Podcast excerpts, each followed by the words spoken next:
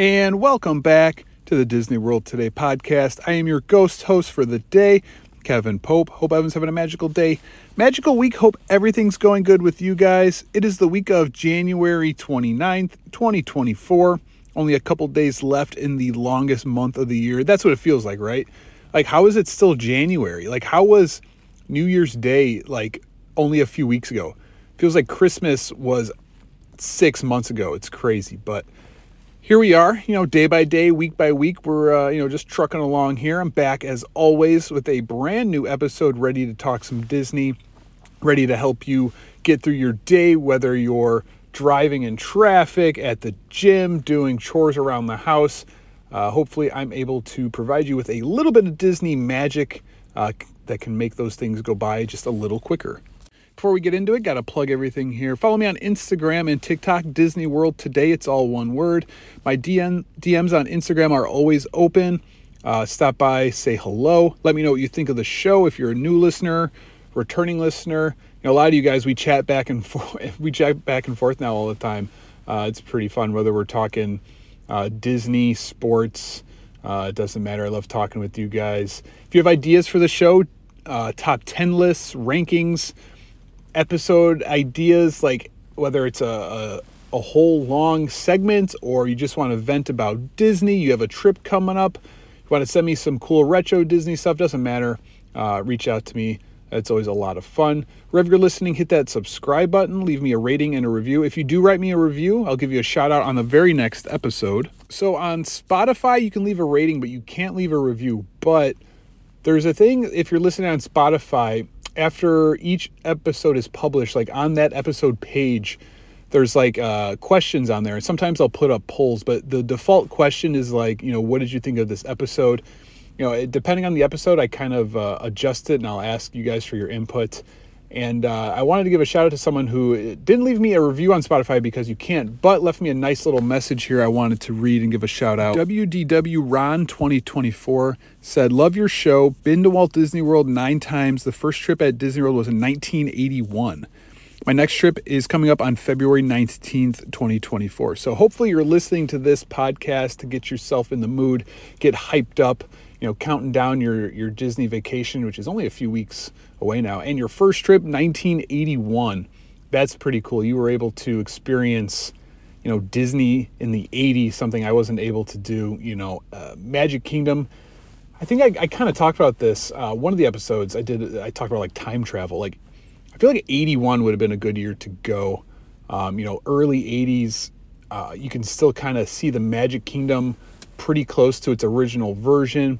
You had Epcot opening up. Like that would be a pretty cool time uh, to go. So thank you, WDW Ron, uh, for the nice words. Last week we had a fun top 10 list. I did my top 10 Walt Disney World vibes. As the cool young kids say nowadays, it's a vibe. Certain things at Disney just radiate these good magical vibes. I counted down my top 10.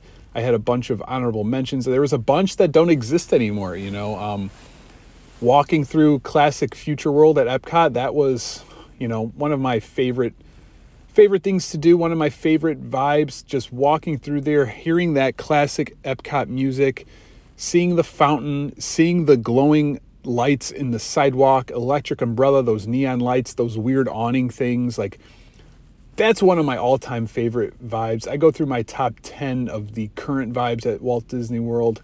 And uh, I was actually driving a couple days ago, and there was nothing on. Like, I, I, didn't know what to put on, so I actually put on that episode. and I listened to myself talk about my top ten Disney vibes because each like each ranking, like each one I went through, I was able to just kind of picture myself there right now.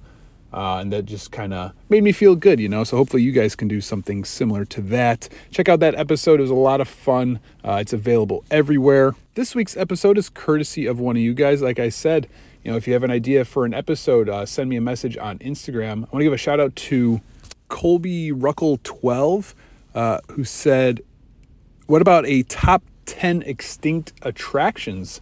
episode. And I know I've talked about extinct attractions a lot on this podcast. But I've never done a top 10. So that's what we're going to be doing today top 10 extinct attractions at Walt Disney World. Before we get into the episode, I did want to talk a little bit about uh, my TikTok. So on TikTok now, Um, I don't know if like everyone can do it or you have to be a, over a certain amount of followers, but I'm able to kind of post products in my TikTok showcase. It's something, um, it's like the new TikTok shop. I got these sunflower seeds off the TikTok shop, and they're called Smackin' Seeds. And I'm going to be completely honest, they're the best sunflower seeds I've ever had, the best flavors I've ever had. Usually I'm just like a ranch guy or maybe original. Um, so I bought this sampler box off TikTok. And the reason why I'm talking about this is A, again, I'll be honest, I, I get commission from now. I think I get like three bucks um, for every purchase. But B, like I had coupons in my TikTok shop like I didn't know about. So I ordered a sampler pack from them. It was like 20 bucks and I had free shipping and a 50% off like TikTok coupon. I got the box for 10 bucks, like flat.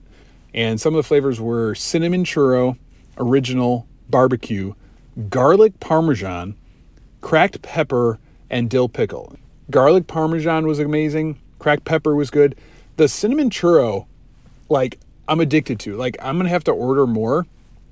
It is the greatest flavor sunflower seeds I ever had. It was like a dessert.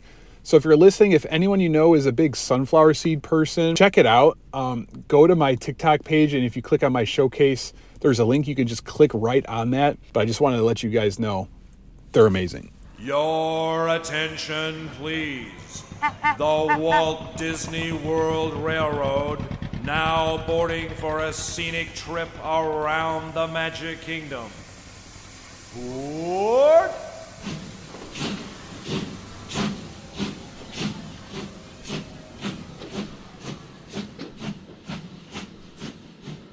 Top 10 extinct attractions at Walt Disney World. You guys know me, how nostalgic I am. I love being nostalgic about Walt Disney World. So, of course, I have to do a top 10 list about all of the extinct attractions. You know, I, am I've probably talked about them at some point during the show or, you know, made reels about it. Um, I'm always kind of thinking about, uh, you know, my family trips to Disney as a kid, going to Disney in the 90s and the 2000s you know, a lot has changed since then, and we've seen a lot of attractions come and go. So, again, thanks to Colby Ruckle12 on Instagram for the suggestion for this episode.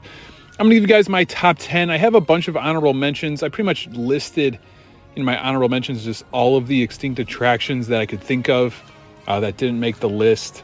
I'm not to lie, this was actually kind of hard. Um, so, for this list, I'm obviously doing my personal top 10 favorite, you know, the ones I thought were the best.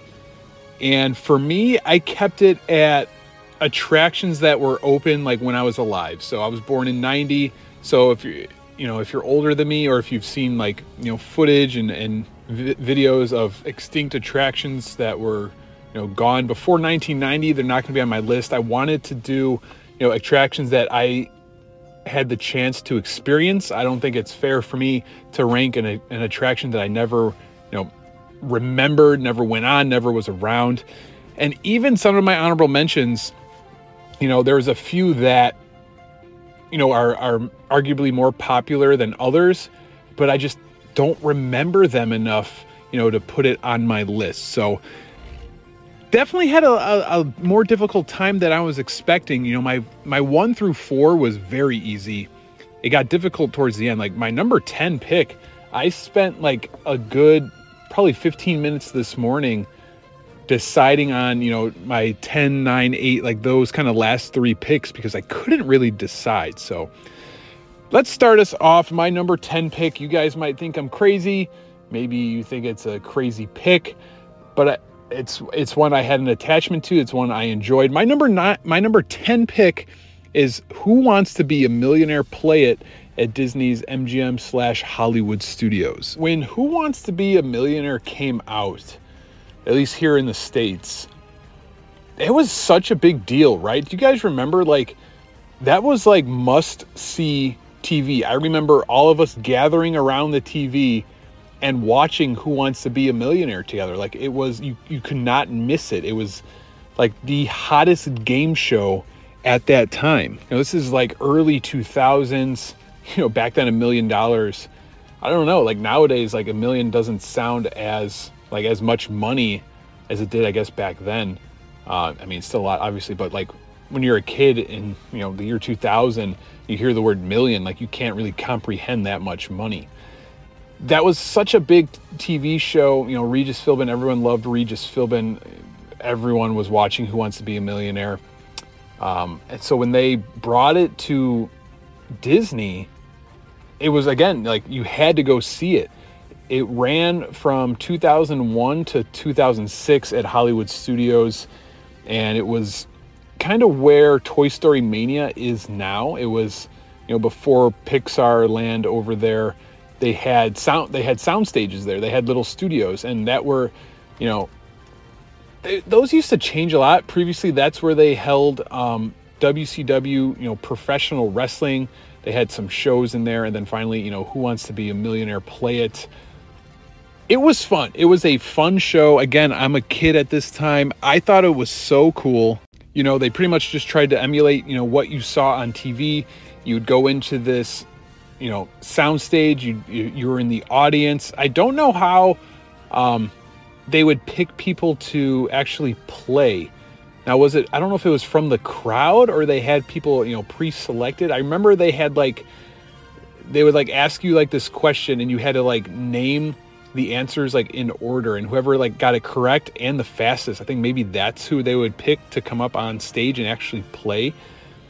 That was so exciting. Like i remember wanting to get that so bad that i would just press the buttons as fast as i could like i would just hope that i was correct and that just press the buttons like so quickly that i would just randomly you know win it and be able to go up and what was cool and exciting was that you got to play for like Disney prizes, like pins, merchandise, like hats and clothes and stuff. Maybe fast passes. I don't remember. I thought maybe fast passes. And I thought the grand prize was, I want to say it was like a Disney cruise or something like that.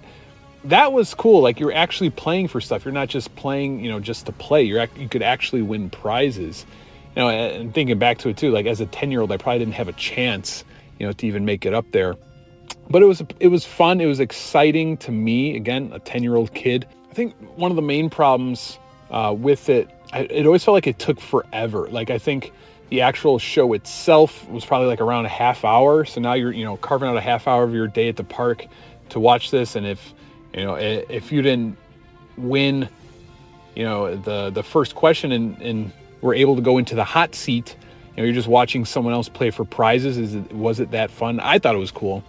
Um, it just felt like you had to wait forever to even get into that studio. So maybe that was like the the biggest problem with it. But I thought it was cool that I'm at Disney World.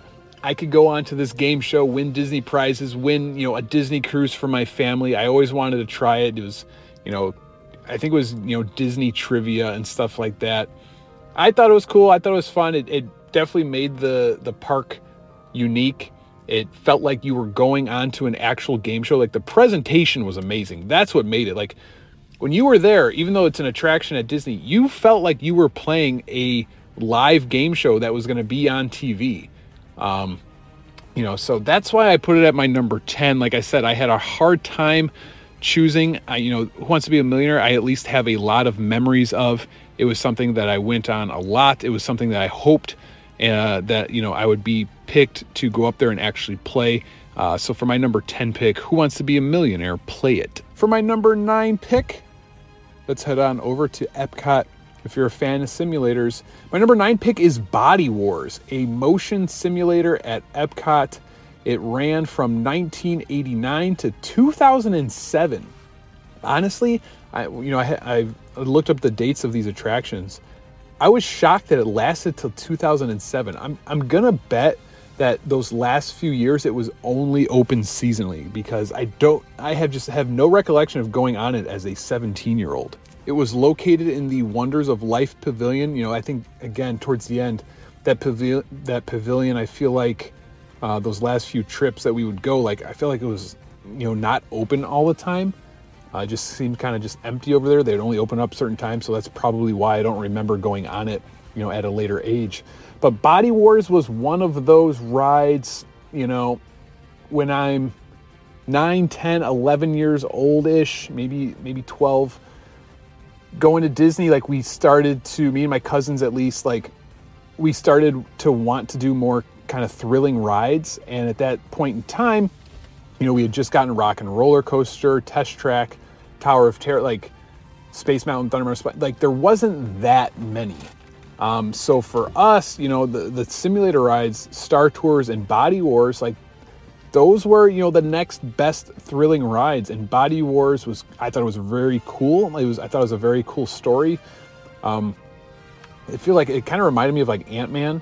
Uh, they, they shrink you down and then you go inside like the human body to like help remove a splinter or something like that. It was like an interesting story. Um, I always enjoyed it. You know, it's similar to Star Tours, like that type of simulator ride. Even like the the seating and stuff felt like almost identical.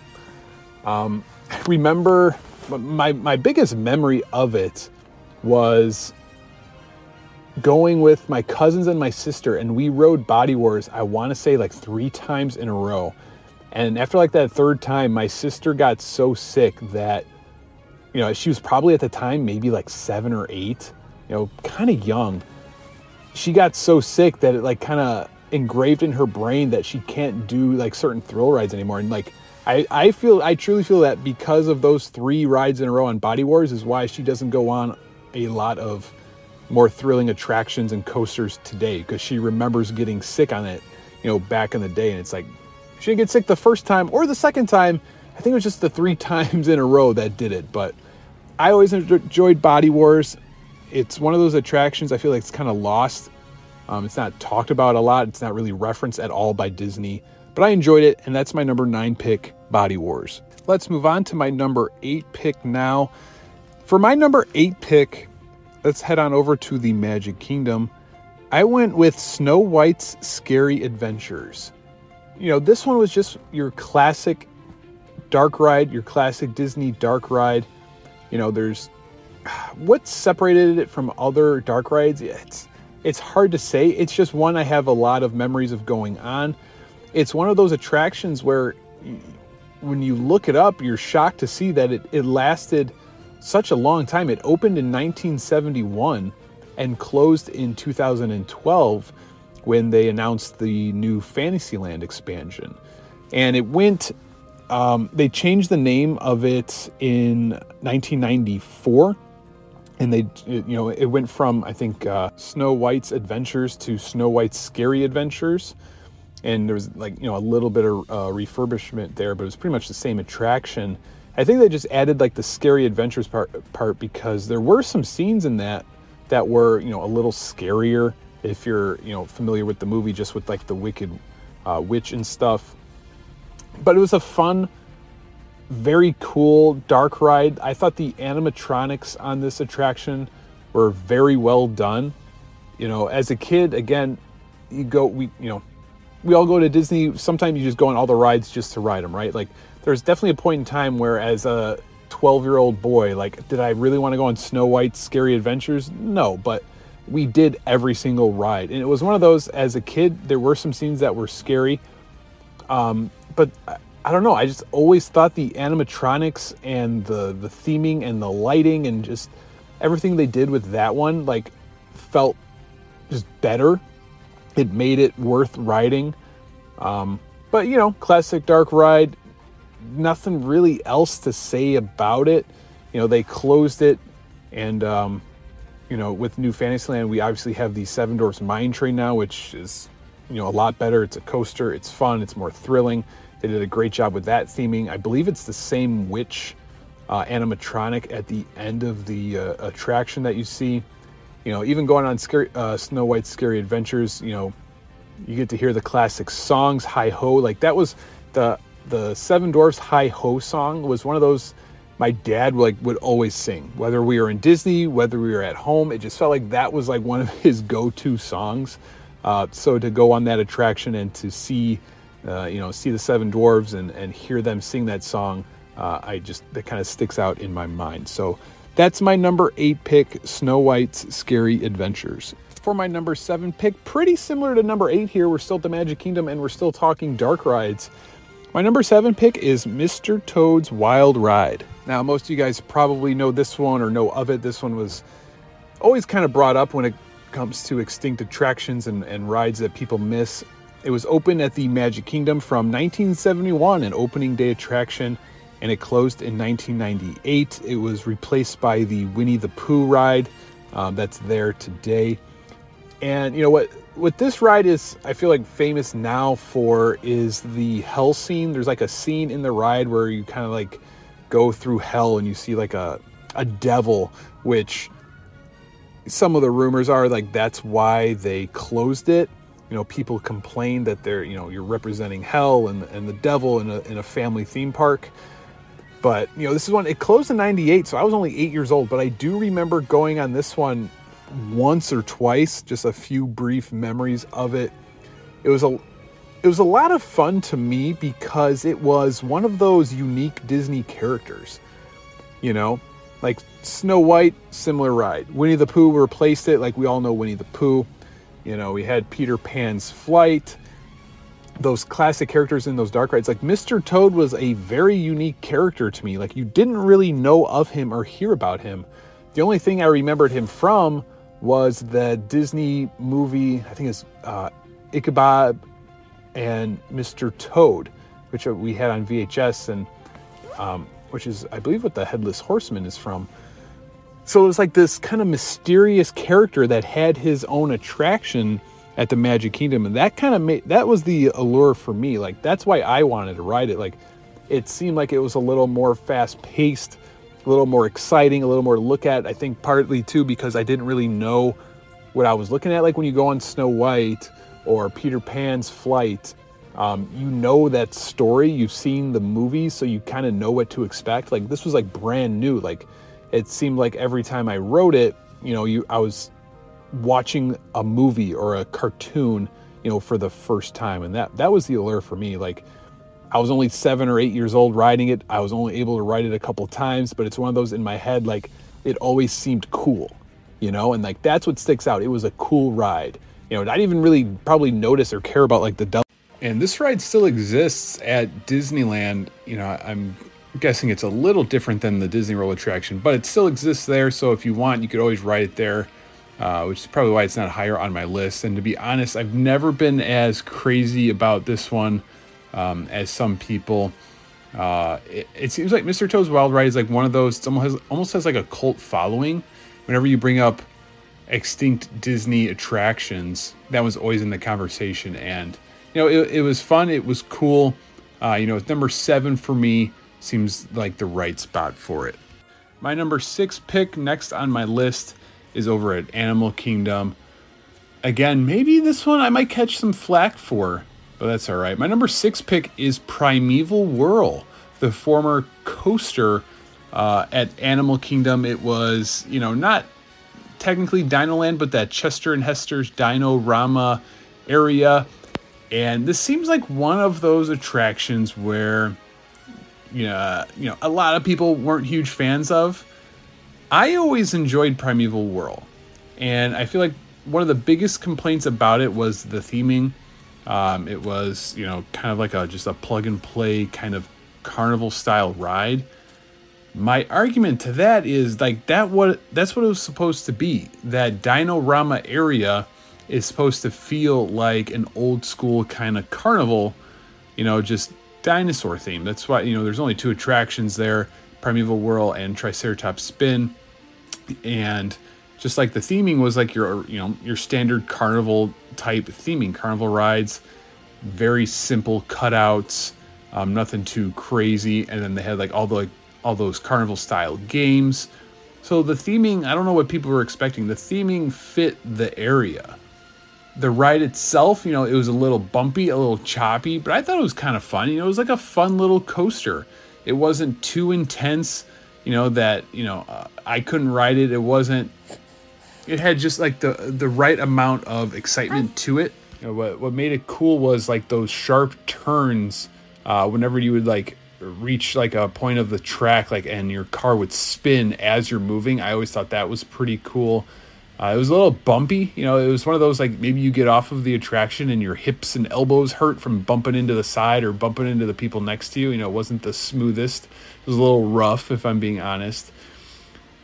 It, the reason why it's here on my list at number six, again, just I have a lot of family memories on this attraction. It was one of those coasters that wasn't too crazy that my sister and my dad like we could all ride it together. Like my dad went on this one. My dad doesn't go on many thrill rides at all.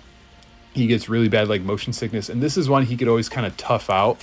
So I'll always remember like all of us going on this together and like seeing his reaction. I rem I'll never forget it. It was either the first or second time we went on. He told me to let him know when it was over so he could open up his eyes. Like here's a grown man, my dad. I was probably like 14 years old. And he's like, make sure you tell me when it's over so I can open up my eyes. And at the very end, I told him it was over. He could open up his eyes, and there was like this random like one last time that we spun at the end, and he got so mad at me. And there was another time too. I remember going on this with my mom, and my my dad and sister were gonna wait for us. So me and my mom go on. We wait in line. We get into the loading area, and it was like one of those Florida mornings where you know there was a storm coming. Um, it was just like a matter of time.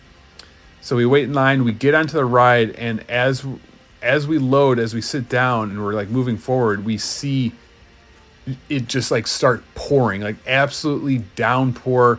It's raining sideways. It's raining so hard, and there's no lightning, so they don't stop the ride. And me and my mom just look at each other like, you know, and we're still like in the covered part of the the loading section. We're not, you know, being hit by the rain yet. We look at each other like, oh no, like in about 10 seconds, we're gonna about to be outside blasted with rain as we ride this ride. And of course, we keep going we reach the outside part, it starts pouring rain, and we go through the entire ride just laughing and giggling, like going through Primeval Whirl, just being soaked with rain. You know, the the twists and turns, the little drops, just it was just so much fun. We were just laughing. Just the the look that we gave each other is one of those things that I'll just never forget. It's those memories like that. Like that's why you know it makes my list. Like that's why i always enjoyed it. I always thought it was a nice little coaster there in animal kingdom. And for that reason it's my number six pick on my top 10 extinct attractions. All right top five here we go. My number five pick is honey i shrunk the audience the 3d show that was over at epcot next to journey into imagination. Honey i shrunk the audience oh man like this attraction to me, thinking back to it, like it's one of those things that really does remind me of going to Epcot as a kid. It reminds me of Epcot in the 80s and 90s. Just had that feel to it. I think I feel like this one represented it. I loved Honey I Shrunk the Audience. It was open from 1994 to 2010, and when it closed in 2010, uh, pretty pretty funny how it worked over there. So it replaced originally in 1994 uh, Captain EO, the Michael Jackson show, uh, ran till 2010 and was replaced by Captain EO. So, pretty weird uh, sequence of events there at Epcot. I always love the show. Like, when I think back and I think of the 3D shows at Walt Disney World, as a kid especially, this is the one. Like, this is the one I remember the most. This is the first one I remember going on. You know, I know Muppet uh, Muppet Vision was over there at Hollywood Studios. Um, the Bugs Life was over at Animal Kingdom, but this one I remember doing first. I remember being a small kid going on Honey I Shrunk the Audience, you know, being familiar with that franchise. Honey I Shrunk the Kids was a a pretty big movie in the 90s. We had the Honey I Shrunk the Kids like play area at Hollywood Studios as well. I'll never forget going on this uh seeing this show and like the 3D effects just absolutely blowing me away. Like as a kid, I couldn't believe it. There's like a scene where it feels like there's mice in the theater. I thought for sure there were mice in the theater. Um, just very memorable. Rick Moranis. I feel like it's a very beloved show, and um, you know, I'll agree that towards the end there, it it did start to feel dated. Um, you know, they replaced it with a a movie that was even older, which you know, is a whole separate discussion. But I loved Honey I Shrunk the Audience. I remember being, I don't know, I was probably maybe like 17 and I thought it was going to be cool. And I took the 3D glasses home with me. I had those for the longest time. And maybe the best thing about it was the music. The music in this area, the Honey I Shrunk the Audience music, just again just encapsulates classic Epcot. It fit perfectly with the classic Epcot music over there in Future World. Um, you know, it was a great spot over there next to Journey into Imagination. I'll, ne- I'll the the music is so good. Like it's on. Um, like if you just look up like classic Epcot loop music, like you'll hear it there.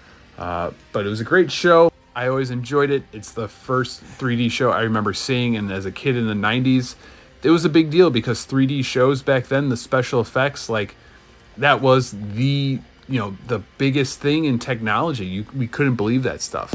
We've made it to my top four now, and I'll be honest, my top five, as I was saying earlier in this episode, uh, was pretty easy for me to do. It was the rest of the list that was kind of tough.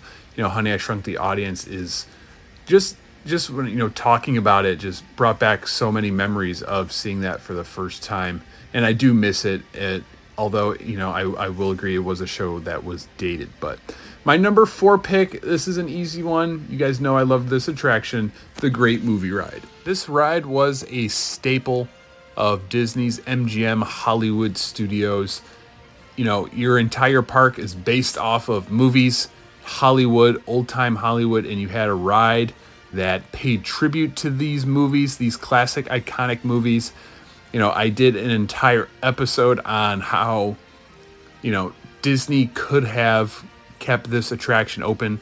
They could have just updated it. I think that would have been so cool um, if this was an attraction where Disney, you know, every 10 years, every 20 years, whatever it was, just updated it and added different scenes to you know some of the more current movies i think that would have been a really cool thing to do it opened in 1989 and closed in 2017 it was replaced by mickey and minnie's runaway railway you know it's a cute little attraction now but the what i what i always thought was weird um, when they added the sorcerer mickey's hat to mgm studios so many people were against it because it took away from the Chinese theater and the great movie ride. And it was just like this iconic classic piece of Disney history, you know, that theater. So they they took away the sorcerer's hat, you have this theater, you have the great movie ride. Then they announced, you know, the great movie ride's closing and it's replaced by this kind of Mickey cartoon ride and no one really complained that much. You know, we were upset that Great Movie Ride was closing, but like we're we're all those people that were you know trying to defend the Great Movie Ride in this this iconic theater you know years ago. They could have kept it open.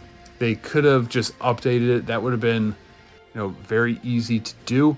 It would have cost some money, yes, but you're not overhauling the entire attraction. You're just changing and swapping out some scenes and animatronics it would have been cool to have a Disney attraction that was kind of changing with the times, that paid tribute to the movies as they happened. You know, and if you haven't if you haven't listened to it, I, I suggest going back and listening to it. It was a series I was going to call "What If," um, and the title of the episode was "What If the Great Movie Ride Never Closed?" And you know, Disney just kind of updated it as they went. I, an iconic attraction. I feel like it's one of those like when you when you bring up MGM Studios you thought of the Great Movie Ride and Tower of Terror. Like those were the two things. It was a great attraction. It was iconic. It was one of those everyone could ride and everyone could enjoy. And you know, it, it has to make my list here.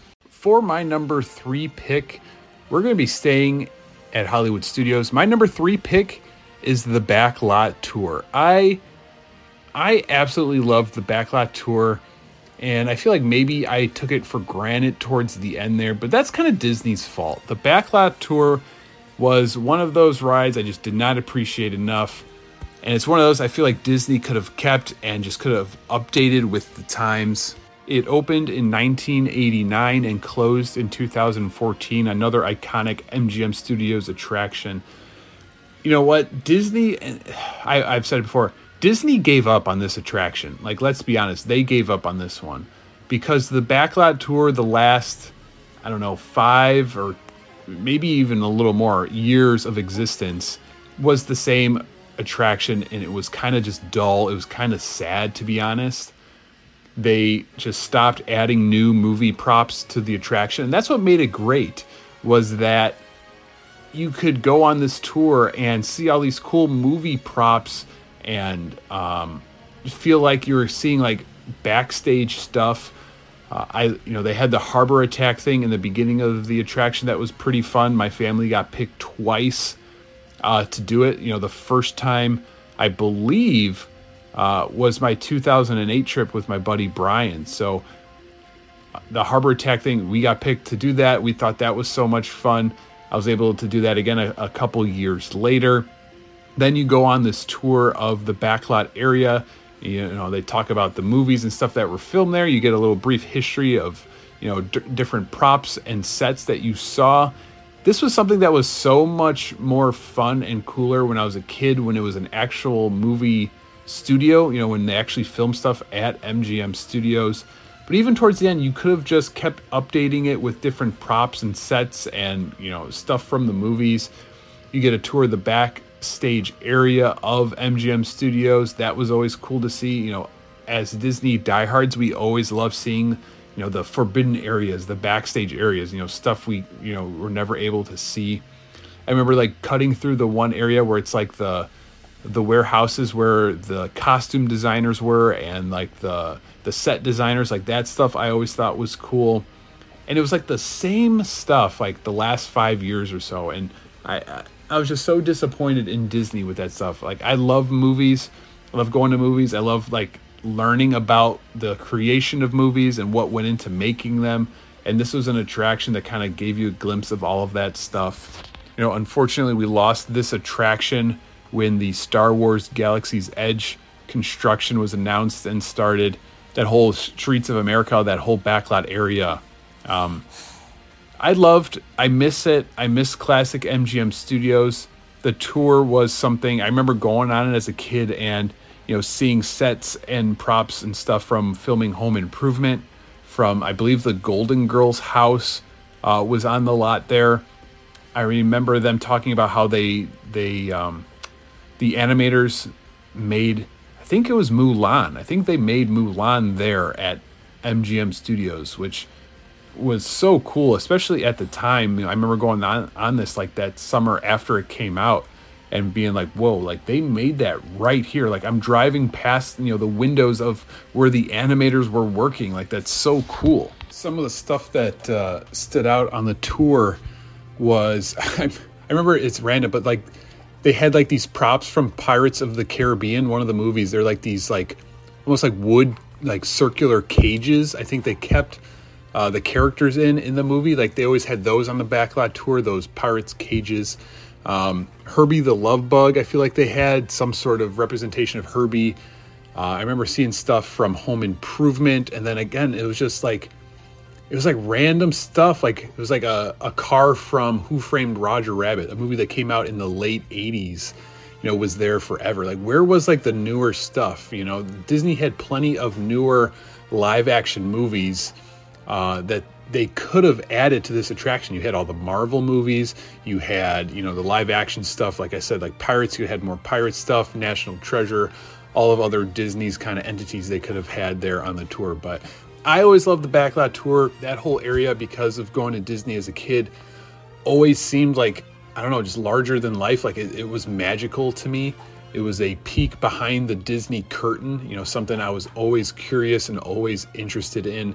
And you know, as someone who loves movies, I'm sure you guys do too. It was, it was like if, if you weren't going to California and going to Hollywood and doing an actual Hollywood tour, this was the next best thing. So my number three pick, a lot of uh, personal attachment and family memories, the Backlot Tour.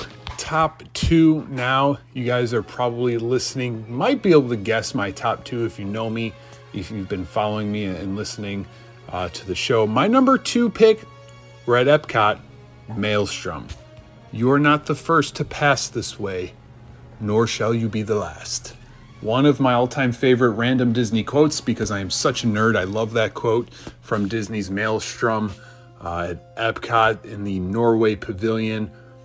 This ride, like, this is what Disney was doing, what they were thinking of when they were building Epcot, building World, World Showcase. This is what they were doing because me going on Maelstrom all of those years, growing up, going to Epcot, made me want to go visit Norway. it worked. Like that was their plan. You know, World Showcase the countries they they kind of developed and worked in um, and partnered with like those nations and their governments. It worked for me. Now I, I've never actually visited Norway, but that doesn't mean I don't want to. Like I, if you were to ask me like what places I want to visit outside the United States, one of them always in my list is Norway, and it is solely because of this attraction. Now I'm not, again I'm not the biggest geography person, but if you guys know me, you know how much I love warm weather. So for Norway to be the place that I want to visit, there's no other explanation other than going to Epcot and going on Maelstrom. I have always loved this attraction. When when I was a kid, like it was the thing to do in World Showcase. You know, going to Epcot as a kid, again, I have a different appreciation for it now, but as a kid, World Showcase, I didn't really want anything to do with. I, I found it boring. I didn't care about walking through the countries and going through the shops and trying different foods. Like I wanted a hot dog, I wanted to go on test track. Like that was me at Epcot. The only thing about World Showcase that we loved and we always wanted to do though was Maelstrom. And the thing that sticks out in my mind because you know when you when you go back and think about it, it's not like the, it's this huge thrill ride like Splash Mountain or anything. It had a small, very small drop that's kind of comparable to the drop on like Pirates of the Caribbean. It's really nothing much. But it was walking up to that pavilion and seeing the waterfall and seeing the boat come up to the waterfall and then kind of go down like that drop backwards. There was a mystique about that attraction where I I don't know, I felt like as soon as we walked into it like I was transported into a different country and the lure of Norway and the Norse you know culture and mythology always stuck with me because of that attraction. Like, I always loved Thor, you know, even pre Marvel. Like, I kind of knew more about Thor through mythology than I did about like the comic book character because of this attraction. Like, I loved it. I thought it was very cool. I thought it was very well themed. Um, the, the theming around the attraction, like when you get off the ride, it seems like you're, you're in like this Norwegian town. I always loved that part. I love the gift shop. I love that entire pavilion. But Maelstrom is one of those that I will forever miss. I, I, I have shirts and tank tops with Maelstrom on it that uh, like that Viking person, like the the mural on the wall, like when you're getting into your boat, like I have a shirt with that on it. You know, I, I remember I made a video. I've made pl- plenty of videos about Maelstrom, but one of them, I remember someone commented saying that I needed to like get over it, that it was outdated. Was it outdated? I mean, it, it's a ride. Yes, it, it was built in the 80s, but it's a ride about Norway. Like, how can it be that outdated? Like, I, I liked it. I enjoyed it. It felt like a more thrilling ride than it actually was. And I think that just had to do with, like I said, walking up and seeing the waterfall and seeing the boat, you know, from, you know, World Showcase and like, whoa, you know, what what happens? Like you obviously go down like a there's a drop or something and then just like the theming inside the ride the special effects it was mysterious. There was a mystique behind it that was cool. It was a cool ride. It had a cool name maelstrom. It was a cool ride. It had a cool gift shop everything about it was cool and just all of those memories about it uh, that i have on it and, and, going there as a kid and you know, you know it was there for a long time you know closed in 2014 which blows my mind that that's that's 10 years ago. Maelstrom closed 10 years ago. That it seems like I had just written it for the last time uh, just a couple of years ago, but I love Maelstrom. You guys know this, and easily my number two pick. If you're listening right now and you're thinking, "Whoa, Kevin, you love Maelstrom. How's that your number two? What's your number one?" Well, my number one pick is Splash Mountain, the most recent addition to this list. It's pretty crazy to think about that now when you talk about extinct Disney attractions, you have to think of Splash Mountain. You know, we're we're at that point now. It, has gone. It's it's a part of Disney history, and the reason why it's number one. There's a lot of reasons why it's number one. If you haven't noticed, for me, family memories and just memories in general play a big role in my lists. Splash Mountain is the one. I, again, I've done episodes on Splash Mountain. I've talked about it before. I have so many family memories on Splash Mountain I'll never forget it and those memories. All those family trips going to Disney as a kid, like this was the ride that almost all of us went on.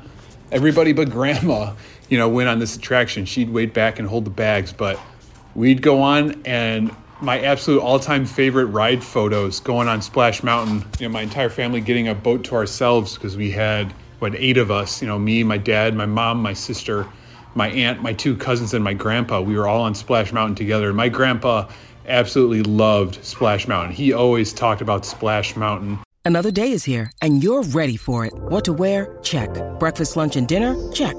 Planning for what's next and how to save for it? That's where Bank of America can help. For your financial to-dos, Bank of America has experts ready to help get you closer to your goals. Get started at one of our local financial centers or 24-7 in our mobile banking app. Find a location near you at bankofamerica.com slash talk to us. What would you like the power to do? Mobile banking requires downloading the app and is only available for select devices. Message and data rates may apply. Bank of America and a member FDIC. You know, he, he passed away a couple years ago now. And, you know, we're all getting older. And those family memories are what I like to think about – um, and those times on Splash Mountain, I'll, I'll honestly never forget. It was it was a good ride. It was a good long ride. It was iconic. Uh, whenever I would talk about Splash Mountain, I always said like it's a ride at Disney that you get your money's worth. Like whatever you say about Disney and the prices and the crowds and the long lines, once you went on Splash Mountain, you always walked off and said, "Yeah, you know what? That was worth it. That was worth the wait. That one I felt like I got my money's worth. It was a good long ride. It had the big drop, it had a few other smaller drops uh, throughout the ride. The animatronics were cool, the song was cool, it was classic, you had good views. Everything about that attraction um, made it, you know, one of the best ones on Walt Disney World property. And it's, I say it's iconic in that I feel like it was one of those few Disney attractions that, whether you went every year as a kid or you went one time, like everyone kind of knew of Splash Mountain. You know, there's there's not too many rides like that, especially growing up. You know, I think we can all remember those days like coming back from Disney and summer break and you know talking to kids at school about our summer vacation at Disney and it's like back then like what's a ride that everyone knew? It was probably Splash Mountain. I can still picture going on it, you know, on a hot summer day uh, you, you go down the big drop, you get a little wet, you're back inside with the uh, the, the animatronic singing Zip-a-Dee-Doo-Dah. Now there's like a slight chill because you're wet and then you're inside and there's air conditioning. Um, I always thought it was cool too how you could see that part of the attraction when you rode the Walt Disney World Railroad. Just everything about Splash Mountain. It, it's crazy. Like when I actually sit back and I make this list and I think about it, like my number one favorite extinct attraction is Splash Mountain. It's still weird to think about, you know, that it's gone. And I know it's still technically to be there. It's to be Princess and the Frog.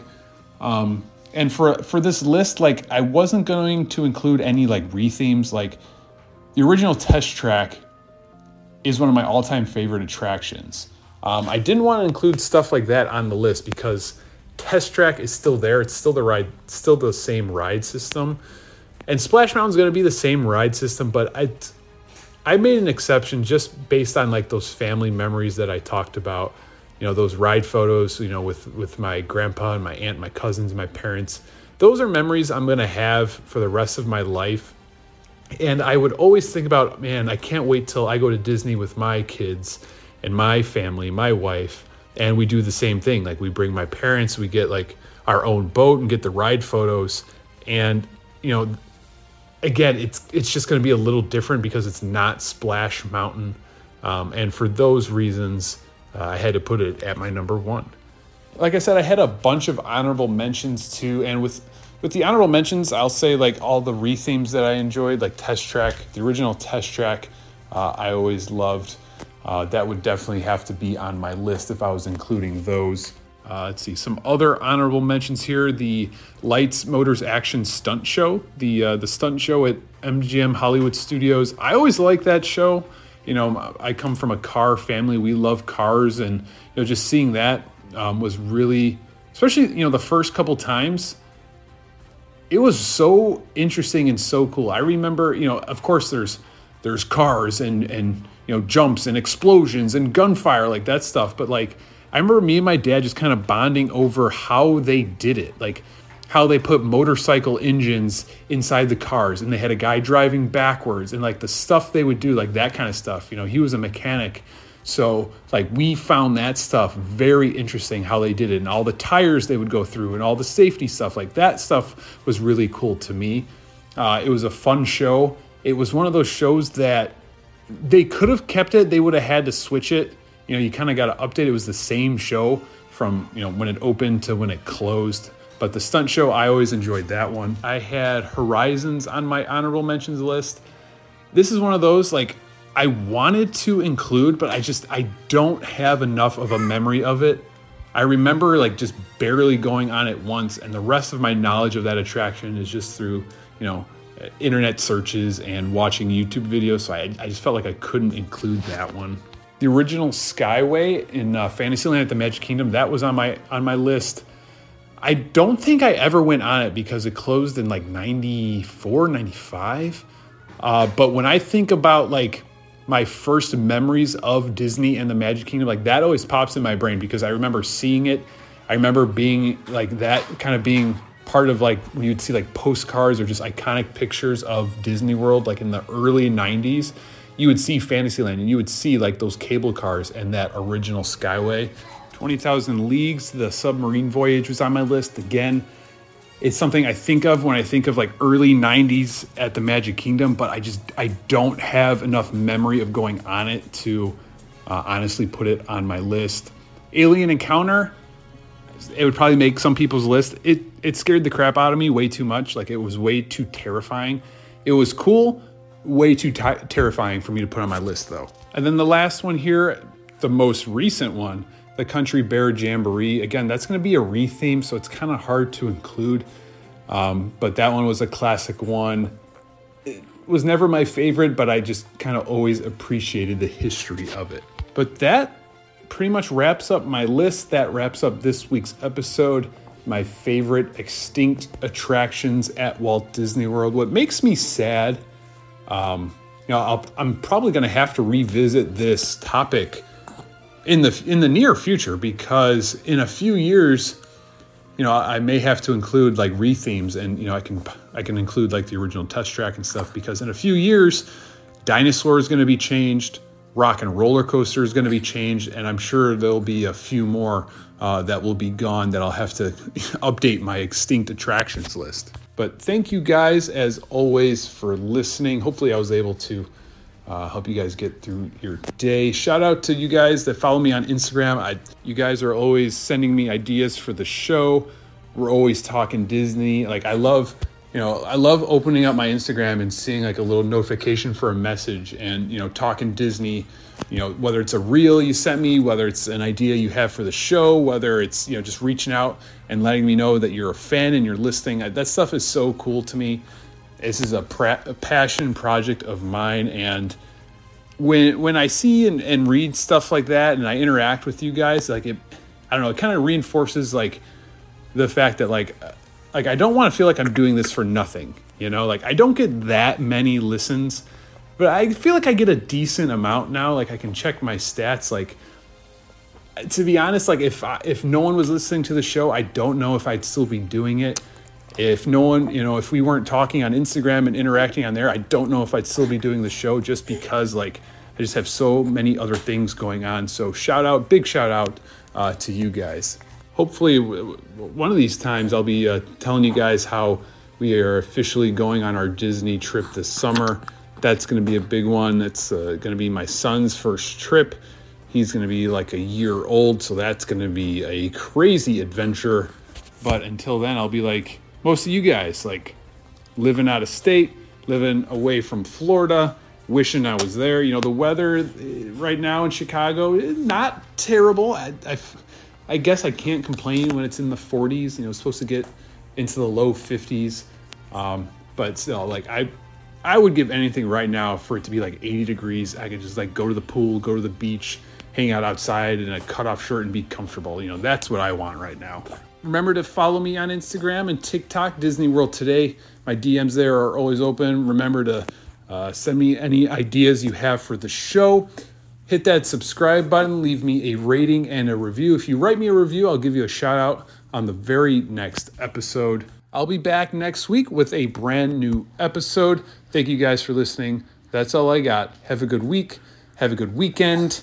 Uh, get your uh, start to plan your Super Bowl, you know, party and snacks and stuff. And I'll talk to you guys next week. Always remember, it all started with a mouse.